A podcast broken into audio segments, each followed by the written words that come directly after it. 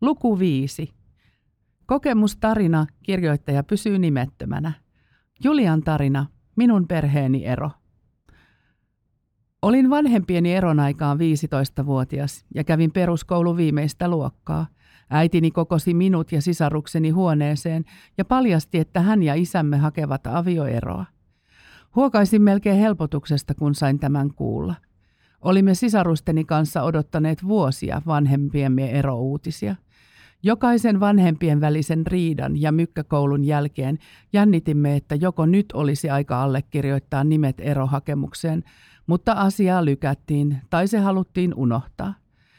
Vanhempani yrittivät liki vuosikymmenen parannella ja korjata liittoaan. Yrityksistä huolimatta he vihdoin ymmärsivät, että jokaista avioliittoa ei ole mahdollista eikä edes kannattavaa korjata. Äitimme kertoi minulle ja sisaruksilleni ajattelevansa avioeroa ennen kuin hän puhui asiasta isällemme.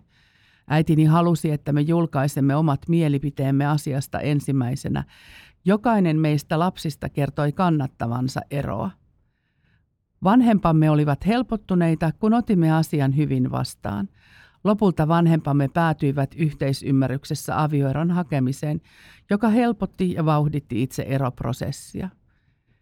Eron sattuessa asuimme omistusasunnossa, eikä siihen ollut mahdollista jäädä, jos toinen vanhemmista lähtee. Asunto meni odotettua nopeammin kaupaksi ja jouduimme muuttamaan ensimmäiseen mahdolliseen asuntoon. Päätimme, että jäämme asumaan äitimme kanssa, koska emme halunneet vaihtaa koulua kesken kevään ja olin jo hakenut samaan lukion kavereiden kanssa – Isäni muutti eropäätöksen jälkeen noin 300 kilometrin päähän, jossa hänen työpaikansa oli. Hän oli jo ennen eroa viettänyt viikot kyseisellä paikkakunnalla töissä ja tullut viikonlopuiksi kotiin. Sovimme, että isä tulee käymään luonamme joka toinen viikonloppu ja juhlapyhät saimme viettää missä halusimme. Olen myös onnellinen, ettei kumpikaan vanhemmista ole yrittänyt estää tai kieltää meitä näkemästä toista vanhempaa. Olemme aina saaneet nähdä vanhempiamme silloin, kun haluamme. Vuokra-asuntoon muuton jälkeen huomasin muutoksia taloudessamme. Ennen molemmat vanhemmat osallistuivat arjen pyörittämiseen rahallisesti, mutta nyt tilanne muuttui. Aloin pohtia omaa rahan käyttöäni ja pyrin säästämään mahdollisimman paljon turhista menoista. Olin ennen eroa aloittanut mainoston jakamisen sisareni kanssa, jolla ansaitsimme hieman omaa rahaa. Jatkoimme mainosten jakoa uudessa osoitteessa, jotta vanhempiemme ei tarvitsisi kustantaa kaikkea. Isällämme oli huomattavasti suuremmat tulot kuin äidillämme. Toki isämme maksoi elatusapua, mutta välillä sekään ei tuonut paljon apua rahalliseen tilanteeseemme. Huomasin vanhempien tuloerot vasta eron jälkeen. Kun isämme tuli näkemään meitä, yövyimme hotelleissa, kävimme keilaamassa tai elokuvissa ja söimme ravintoloissa.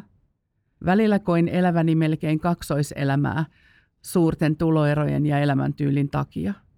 Vaikka välillä oli taloudellisesti tiukkaa, niin en silti koe jääneeni paitsi mistään, sain kaiken tarpeellisen. Vaikka vanhempieni ero oli odotettavissa ja helposti ymmärrettävissä, sen seuraukset tulivat yllätyksenä. Riitatilanteilta ei vältytty, välillä tuntui, että vanhemmat olisivat vajonneet uhmaikäisten tasolle henkisesti – Ero oli yhteinen päätös, mutta silti katkeruus ja muut negatiiviset tunteet leijailivat ilmassa, kun toisen vanhemman erehtyi mainitsemaan. Vanhemmat menivät nopeasti ja sopuisasti erosta tilanteeseen, jossa he eivät pystyneet keskustelemaan kuin asianajajan välityksellä. Olin sisaruksieni kanssa järkyttynyt tilanteen nopeasta eskaloitumisesta. Asianajajien lisäksi minä jouduin toimimaan ikään kuin viestinviejänä – Kyseinen rooli oli raskas, koska jouduin haluamattani mukaan keskusteluihin omaisuudesta, rahasta ja jopa lasten huoltajuudesta. Olen nyt vanhempana pohtinut tapahtunutta ja tajunnut, että minun ei olisi tarvinnut tai edes pitänyt olla osallisena vastaavissa keskusteluissa. Olisin voinut jättää tuon raskaan taakan aikaisemmin, jos olisin sanonut asian haittaavan minua. En ristiriitatilanteessa halunnut lisätä vanhempien stressiä ja pahaa oloa omilla mietteilläni. Olen nyt aikuisena kertonut omista tunteistani ja vanhoista huolistani vanhemmilleni, ja he kokevat syyllisyyttä epäaikuismaisesta käytöksestään. Toivon, että muut samassa tilanteessa olevat nuoret uskaltavat sanoa vanhemmilleen, jos he ovat väsyneitä toimimaan kirjekyyhkyinä tai heitä huolettaa aikuisten lapsellinen kinastelu. Olen keskustellut sisarukseni kanssa vanhempien eron vaikutuksista elämään ja omiin ihmissuhteisiin. Keskustellessamme huomaan, että vanhempien liitto tai sen loppuminen ei vaikuta heidän suhtautumiseensa tai käsitykseensä ihmissuhteista tai rakkaudesta – olen tosi varma, että ero voi vaikuttaa nuoriin lapsiin kielteisesti tai positiivisesti, riippuen siitä, miten se hoidetaan ja miten lapsen tunteet otetaan huomioon erossa. Olin sisarusteni kanssa tarpeeksi vanha käsittämään, ettei ero johtunut meistä. Vanhempamme myös halusivat varmistaa, että me lapset emme syyttäneet itseämme tai kokeneet huonoa omaa tuntoa tapahtuneesta. Olen sitä mieltä, että jokaisen vanhemman tulisi selittää lapselleen, mitä erossa tapahtuu ja miten se ei ole lapsen syy. Tietämättömyys luo turvattoman ja epävakaan olon uusissa tilanteissa ja tätä tulisi välttää. Eräs kaverini kertoi, miten hänen vanhempansa eivät avanneet erotilannetta tai tulevia elämänmuutoksia hänelle, koska kaverini oli lapsi silloin. Hän muistaa, miten tietämättömyys varjosti elämää monta vuotta vielä eron jälkeen. Häntä pelotti, milloin arki taas muuttuisi radikaalisti. Vanhempieni erossa yllättivät myös sukulaisten eriävät reaktiot. Lähimmille sukulaisille ero ei tullut ihan puskista, mutta silti osalle oli vaikea pala niellä uutinen. Isovanhempani olivat melkein vihaisia, että vanhempieni yli 20 vuoden liitto päättyi. Muistan, miten sukulaisteni mielipiteet ihmetyttivät minua. Miksi heillä on sanottavaa asiaan, jossa he eivät ole osallisia? Äitini oli eronkin jälkeen tekemisessä isäni vanhempiin, eikä se onneksi haitannut ketään. Lähipiirimme sääli minua ja sisariani, koska emme kasva aikuiseksi ydinperheessä. Jouduin selittämään, että ydinperhe ei ole jokaisessa tapauksessa ainut oikea vaihtoehto – Eron jälkeen huomasin, miten vanhempani olivat rennompia ja iloisempia, kun heidän ei tarvinnut enää heti kotiin tullessa ryhtyä riitelemään. Vasta muutama vuosi eron jälkeen vanhempani pystyivät keskustelemaan aikuismaisesti, eikä asianajajia tarvittu enää kommunikoinnissa.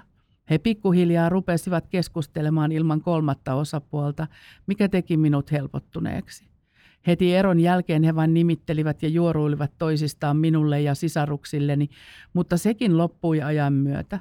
Jouduin tosin useaan kertaan muistuttamaan vanhempiani, etten ole kummankaan puolella heidän erossaan. Pystyimme järjestämään pikkuveljeni rippijuhlat niin, että molemmat vanhemmat ja heidän molempien sukunsa oli paikalla. Myös minun ylioppilasjuhlani onnistuivat samalla tavalla. Uskon, että tulevaisuudessa vanhempieni välit leppyvät entisestään ja voimme jatkaa yhteisten sukujuhlien ja valmistujaisten viettämistä. Olen pohtinut useasti, olisimmeko selvinneet monelta vastoinkäymiseltä, jos vanhempani olisivat eronneet aikaisemmin. Monessa tapauksessa vanhemmat pitkittävät avioliittoa lapsien takia. Useasti väkinäisistä liitossa oleminen johtaa kylmään kotiin ja perheeseen – Lapset aistivat aikuisten väliset eripurat ja viileät katseet, vaikka yleensä ajatellaan, että lapsi ei niitä huomaa. Omasta kokemuksesta sanoisin, että onnettomaan avioliittoon ei kannata jumittua lasten takia. Jos huoltajat voivat huonosti, niin ajan myötä negatiiviset tunteet tarttuvat lapsiin. Ydinperhe ei ole mikään taikasana, joka toisi onnea ja iloa. Avioero ei ole pelkästään negatiivinen asia.